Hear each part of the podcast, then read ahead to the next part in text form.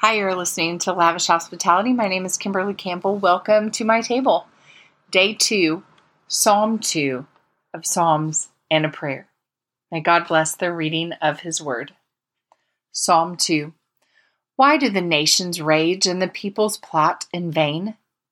The kings of the earth set themselves, and the rulers take counsel together against the Lord and against His anointed, saying, let us burst their bonds apart and cast away their cords from us. He who sits in the heavens laughs. The Lord holds der- them in derision. Then he will speak to them in his wrath and terrify them in his fury, saying, As for me, I have set my king on Zion, my holy hill. I will tell of the decree. The Lord said to me, You are my son. Today I have begotten you. Ask of me, and I will make the nations your heritage, and the ends of the earth your possession. You shall break them with a rod of iron and dash them in pieces like a potter's vessel. Now, therefore, O kings, be wise. Be warned, O rulers of the earth. Serve the Lord with fear and rejoice with trembling.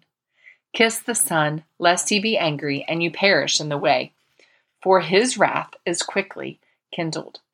Blessed are those, all those who take refuge in him. May God bless the reading of his word. Father, I thank you for your word. I thank you that it is holy and perfect and able to cut into our very souls. Pray that you would let us be humble in front of a holy God, a sovereign God, one who holds all the world in the palm of his hands.